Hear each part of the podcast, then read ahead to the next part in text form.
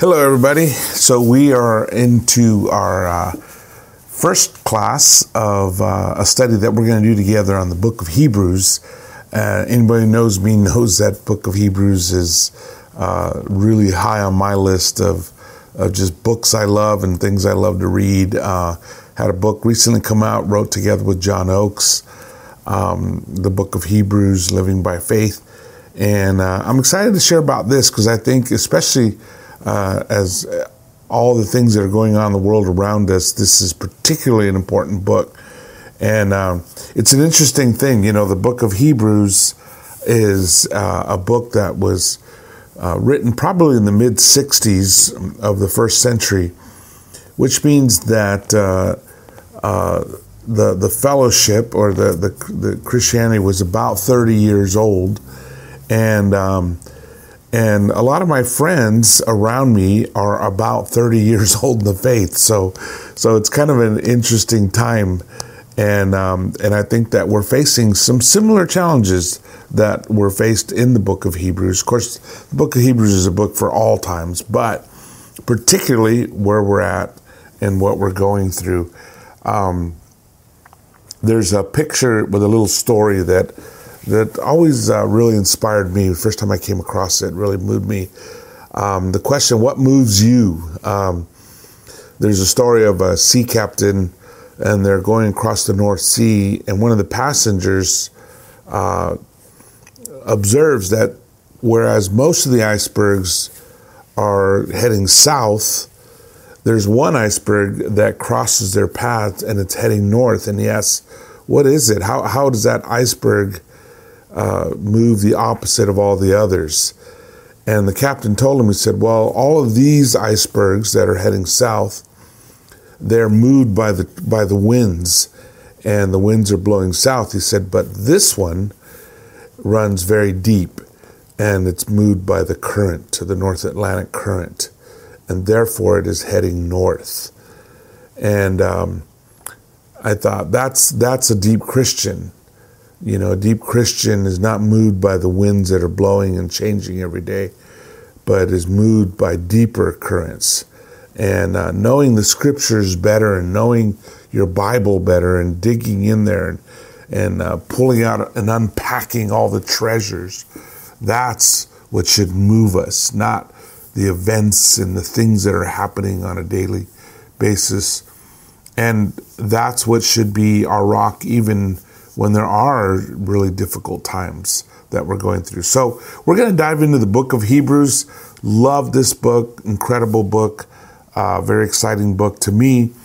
Um, you know, uh, and, many books will have a key theme, a key scripture, even.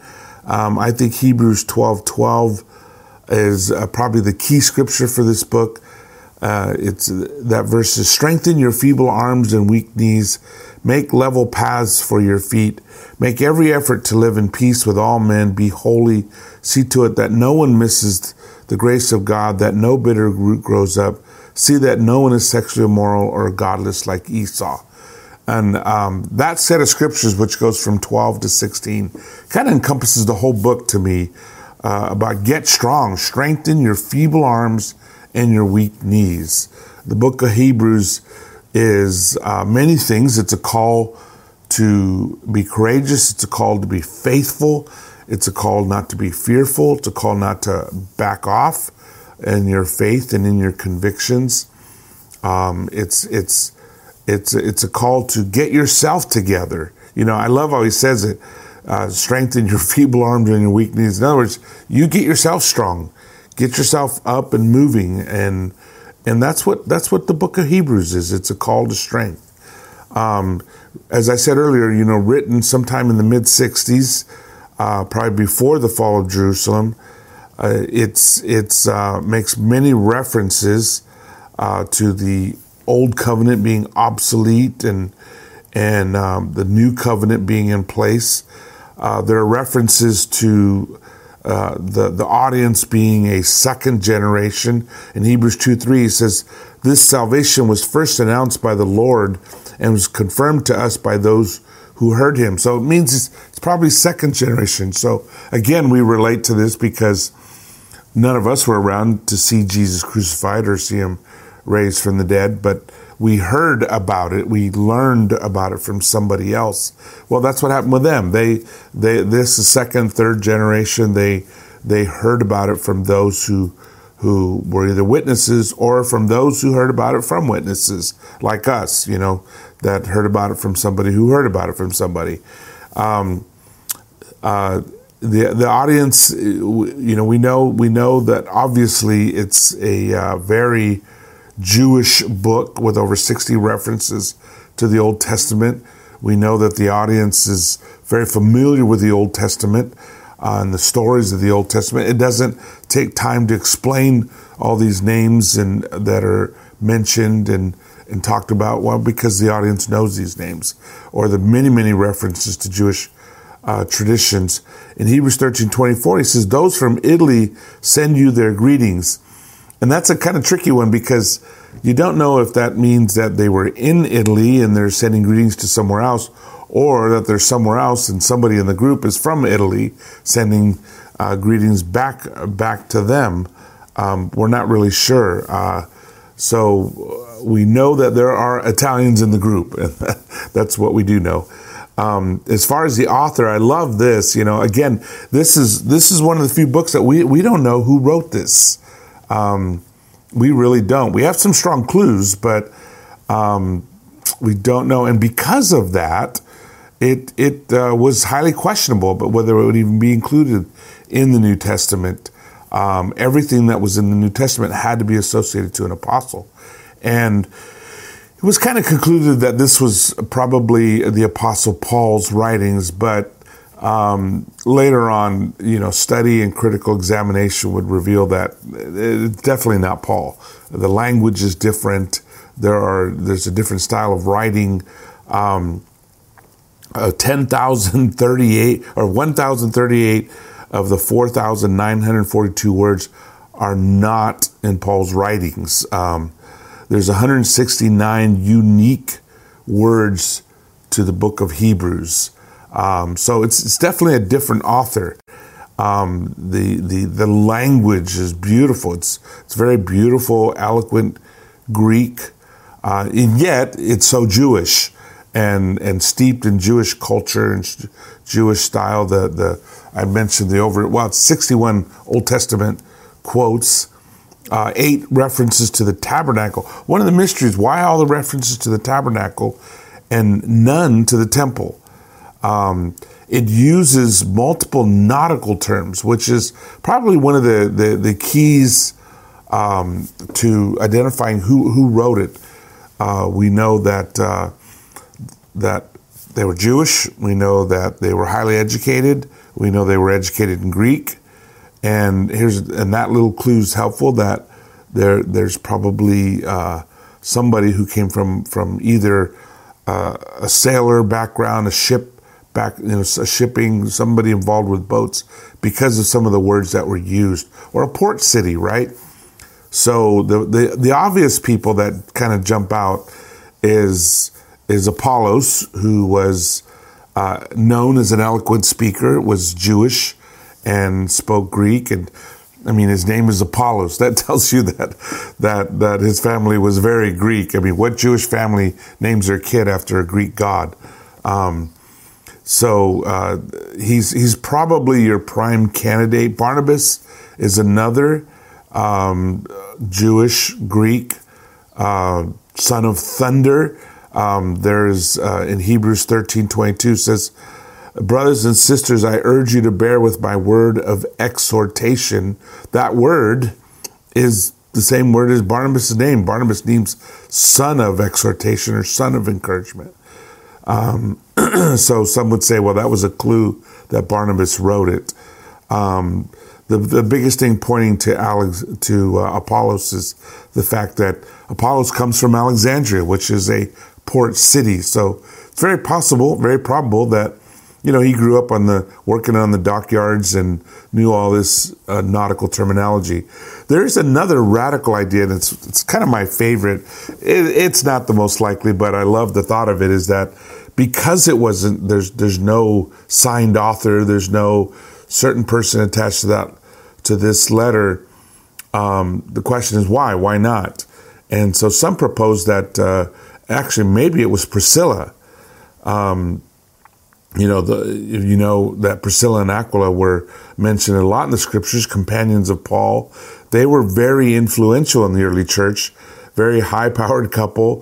The fact that her name comes first uh, says that uh, she was probably the dominant figure of the two. And of course, if she wrote it, then it would make perfect sense that she would not sign it and that she would not associate be associated with it because of the prejudice against women in the first century. So I like that one. Um, won't know till you know get to heaven. We'll find out who actually wrote it. But we do know this that it is one of the most beautiful books in the Bible. Uh, no doubt inspired by the Holy Spirit. Uh, what I love is is how much um, the book of Hebrews gives us both Jesus as God and Jesus as a human. The humanity and the and and the de, the, the deity of God or the deity of Jesus are plain in the book. I, I can't think of another book in the whole Bible that makes it clear that he is both on the same pages, that he is God, that he is fully God, and that he is fully a man. And we see Jesus suffering. We see, we hear the power of Jesus, how he sustains all things, and yet he suffered, was made perfect through suffering. Um, we, we learn so much about the humanity of Jesus and about the power of Jesus in the book of Hebrews. Um, some would call it the fifth gospel because we learn so much about Jesus in the book of Hebrews. Uh, it's just a great book for somebody who just wants to get to know Jesus better. Um, you know, as far as the background, what, when it was written, it's it's it's important to know this because I think there's some parallels and some lessons for us.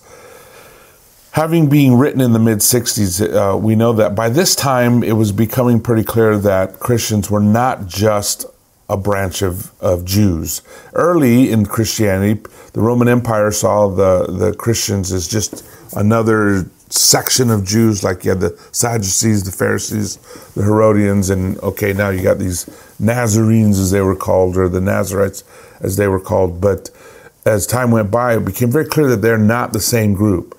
This is a very distinct group. This is a different group. They were called uh, some some called the, the the people of Christus, the the, the Christ followers, and Whereas Judaism was a known, respected, or at least accepted, tolerable religion in the Roman Empire, Christianity, the less it was seen as Ju- Judaism, the more it was under suspicion.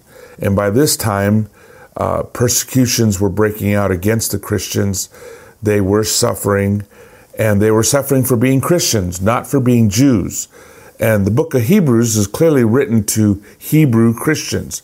As we know, all the, you know, the, the early Christians were predominantly Jewish. And so they had both that. They were Jewish and they became Christians, of course, followers of Jesus. So um, when the persecution broke out in the mid 60s, by this time, there are many Gentiles who are Christians. The church in Rome was probably predominantly Gentiles. Uh, remember, at one point, the Jews had all been kicked out. That's why uh, Priscilla and Aquila end up with Paul again, because they had been expelled from Rome. And so, you know, Roman guards come to your door and they pound on the door wanting to, to know, are you a Jew or are you a Christian? Well, for the Jewish Christians, that's a tricky question. They could say, I'm a Jew and be left alone or they could say, I'm a Christian and suffer whatever persecution was being dealt out in that town or village. That could be anything from paying higher taxes to being forced to swear an oath publicly to the emperor to having everything taken away and you and your family fed to the lions. Uh, so imagine, I mean, I know that sounds, you know, oh yeah, historical information, but Imagine that kind of danger. You'd lose everything your house, your job, your, your money, your bank account. Your kids could be hauled off into slavery or even worse, fed to wild animals. And all you got to do is say, I'm not a Christian, I'm a Jew. And, and by saying I'm a Jew, you're telling the truth. And so it's very clear that they were being tempted to back away from Christianity, which means backing away from Jesus and be part of well what they were born into Judaism which was which was tolerable in the Roman Empire. And how that relates to us I think is that that uh, it's tempting after a while you know especially in the early days as a Christian you're radical you're you're going out there preaching and and rocking the boat. And and for many of us in my generation and, and those uh, around my age we went through a time where we were just so radical. And as we get older it's easy to settle down into a more acceptable religion a more tolerable version of christianity. So uh, this is why I think this book is so important because it's a call back um, the outline is a, is a very, uh, I'll give you a couple of outlines. There's, there's the most simplistic outline, Hebrews 1 through 6 is the person Jesus Christ. Hebrews 7 through 10 is the ministry of Jesus Christ. And Hebrews 10 through 13 is a set of exhortations or challenges. And then we've got uh, a, a, more elaborate outline. Um, and, and this there, there's a key word in the book of Hebrews. It's kraton, which means superior or better. Um, and that's kind of the running theme of the book of Hebrews is Jesus is better. Jesus is superior in every way, right? So Jesus is greater than the prophets. Jesus is greater than the angels. Jesus is uh, the perfect or the greater high priest. Jesus is greater than Moses. Jesus is greater than the high priest. Jesus is greater than Abraham. Jesus is greater than the priesthood of Aaron and Melchizedek. Um, the covenant is greater with Jesus than that of Moses. Uh, Jesus dwells in the greater heavenly tabernacle. So that theme runs through uh, to remind us. I mean, of course, you, and you always have your, your initial audience, the direct audience, but then there's the general audience. The direct audience was first century Hebrew Christians, and then the general audience, well, that's us, right? And there are many, many, many applications of these principles. So don't think that, well, that was written to them, doesn't apply to us. No, no, it absolutely applies to us, maybe in slightly different ways, but uh, um, absolutely applies to us and, and absolutely is just a treasure box full of uh, teaching and inspiration. Um, in the in the book of Hebrews, uh, Jesus is is spelled out in so many from so many different angles. This is what I love, and this is what kind of why it's called sometimes a fifth gospel because, as you know, the four gospels Matthew, Mark, Luke, and John are four portraits of Jesus. So it's kind of like if you were trying to look in a house, you'd want a window from the north, a window from the west, and a window from the east, and a window from the from the south, right? And that would give you a pretty good view of what's going on inside the house and what the outside even looks like if you're standing out there looking. Hebrews is kind of like putting a glass roof on and looking inside the whole house that you can just see down and see all the different rooms and see all what's in there. Um, we see Jesus is God's messenger in verse 1, the radiance of God's glory, verse 3, the exact representation of his being, also in 3, sustaining all things, the purification of sin, seated at the right hand of God, superior to the angels, God's own son, the firstborn of creation. He is God. He is king. He made the earth. He made the heavens and he is eternal. And all that happens in the first paragraph. That's just the first paragraph of Hebrews. So I love this because the writer comes out swinging. And by the way, you know, it's it's it is uh, organized around five exhortations. I'll show you that in a minute where they are, but um, you know that that's significant. Uh, many would argue that Hebrews was a sermon. It was actually a transcribed sermon. It was meant to be read more in a sermon style, five point sermon. Um, so you get a good, a great view of Jesus from from a greater uh, perspective. And of course, on these same scriptures, it, it, goes through, and, and we'll go, we'll walk through it chapter by chapter. But um, uh, even in the line of thought of superior, Jesus was has superior blessings, a superior hope, a superior possession, superior country, a superior resurrection, superior promises, access to superior blood sacrifice. So all of this is an argument that that uh, to not go shrink back and depend on Moses alone or the prophets or the Torah or uh, that that Jesus has come and replaced all this with something far superior. Why would you go back? Why would you go backwards in your faith? But that is what happens when we're afraid, right? That's what happens when we're scared is we, we tend to go backwards in our faith. And, and so this is an exhortation to keep moving forward no matter where you're at, no matter what's going on in life. Um, these are the five exhortations. These are the classic exhortations. Although in my own reading, I, I, I see seven, but he, I'll give you the five, and then I'll give you my two freebies. But exhortation number one is don't drift, right? This is uh, Hebrews chapter two. Exhortation number two is don't doubt God. Um, exhortation number three is don't stop growing and keep growing, move on to maturity. Exhortation number four is don't diss God, meaning don't distance yourself from Him. Draw near to God. Do not shrink back from Him. Exhortation number five is don't deny Him. Don't, don't, don't act as though, don't act without faith. You know, keep your faith in Him. Don't deny Him. The other two that I would add, my freebies are don't shrink back in Hebrews 10 32 and, and do not doubt uh, the Lord, focus on Jesus. That's Hebrews 12, 1 through uh, 28. So that's a, that's a little bit of background on the book of Hebrews. Um, uh, that's a good place to start, you know. So, who's it written to? It's written to Christians. It's written to Christians who know their Bibles pretty well, know the great stories of God.